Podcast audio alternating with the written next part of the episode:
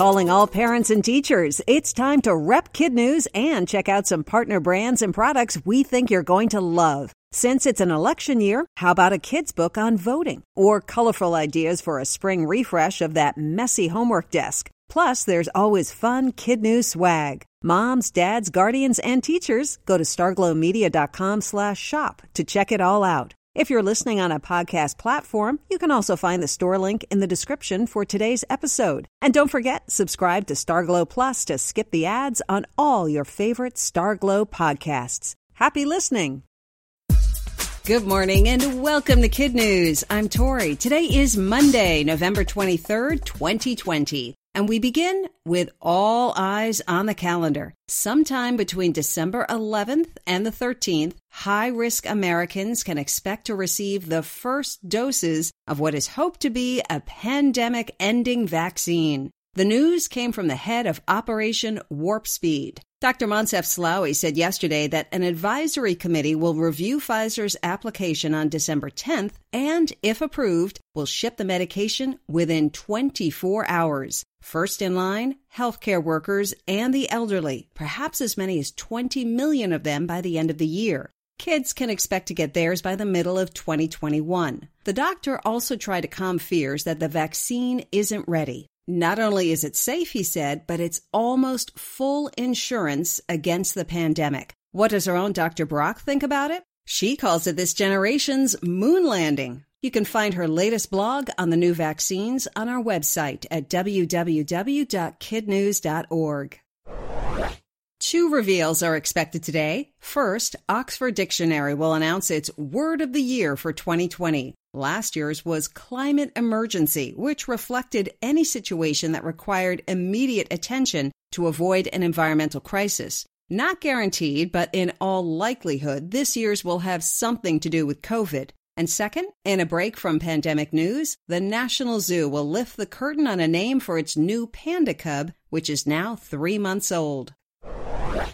How long is too long to wait for a burger? If you're an In N Out fan, that's a question without answer. Those hoping to christen the chain's first two locations in Colorado cooled their heels in line for more than half a day on Friday. The expansion comes at a time when many businesses are downsizing or closing, but not so for In N Out. The Aurora Police Department tweeted, It's official. Traffic is double double animal style right now, all around the mall. We are on hand helping manage the massive traffic, 12 hour wait with a line one and a half to two miles long. And of the other location, the Colorado Springs Gazette reported that one man from Southern California decked out his Toyota to look like the car in Ghostbusters, pulled into the drive through on Tuesday, and slept there until Friday's opening just to be customer number one.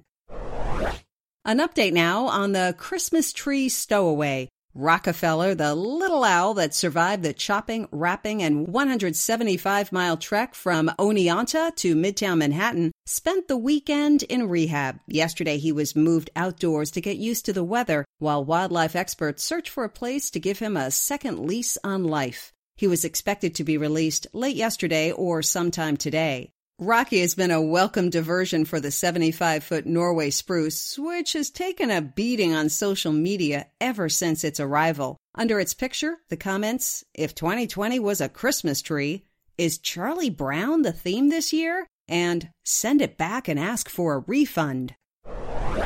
It's a gem of a breakthrough and one Superman might want to take note of. In nature, diamonds form over billions of years under immense pressure and smoldering temperatures. Scientists wanting to sidestep Mother Nature have, for decades, followed the heat and pressure method to make them in labs. But now, Australia researchers have upped the ante.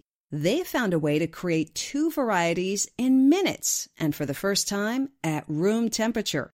According to the journal Small, scientists had to apply to carbon the pressure of 640 African elephants on the tip of one ballet shoe and add a twist. Apparently, it's that shearing motion that is the secret sauce. And while no one really wants to be the one to give suggestions to a superhero, those involved in this discovery told Cosmos magazine if Superman trades out his coal for graphite and adds the shear, he'll significantly up his diamond making game.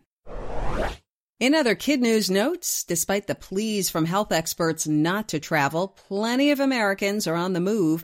Airports reported more than 1 million passengers on Friday. That's less than half on the same day last year, but still the second most since the pandemic began.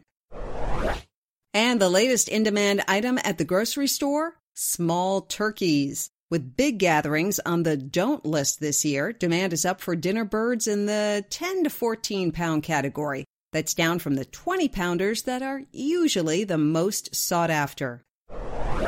That's it for Kid News. Don't forget to rate and review us wherever you get your podcasts, and you can follow us on Facebook, Instagram, and Twitter as well. Now, our Kid News quiz. When might high risk Americans start receiving a coronavirus vaccine?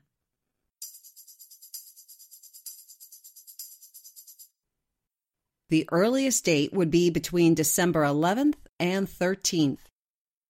How long did In N Out fans in Colorado wait for a burger?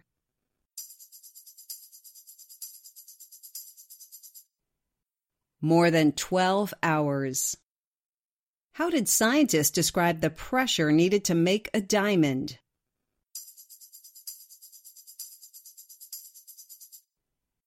Like 640 elephants on the tip of a ballet shoe. How many passengers traveled through U.S. airports on Friday?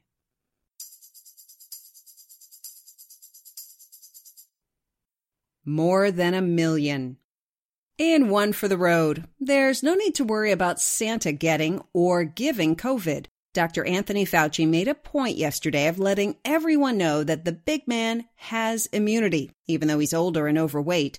Just to be safe, though, he's making fewer appearances, and health experts are urging him to get vaccinated with the rest of us. As Dr. Peter Hotez of Baylor College of Medicine in Houston noted, the ventilation in Santa's workshop is not the best, and opening windows in North Pole's winter is problematic. The good news is that mask compliance there is pretty good, and the elves are committed to social distancing. Mrs. Claus has implemented a program of regular testing, and the reindeers now lead contact tracing.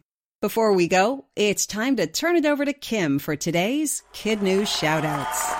Thanks, Tori. First, we salute our awesome teachers and their students, starting with Mrs. Cheryl's class at Prattville High School in Prattville, Alabama, the teaching team of Mrs. Blaisdell, Mrs. Lammers, and Mrs. Laughlin at Webster City Middle School in Webster City, Iowa, Mr. Fink and his kids at Princess Elizabeth in Windsor, Ontario, Canada, and Mrs. Morgan and her class at Perry Innovation Center East Middle School in Grand Blanc, Michigan.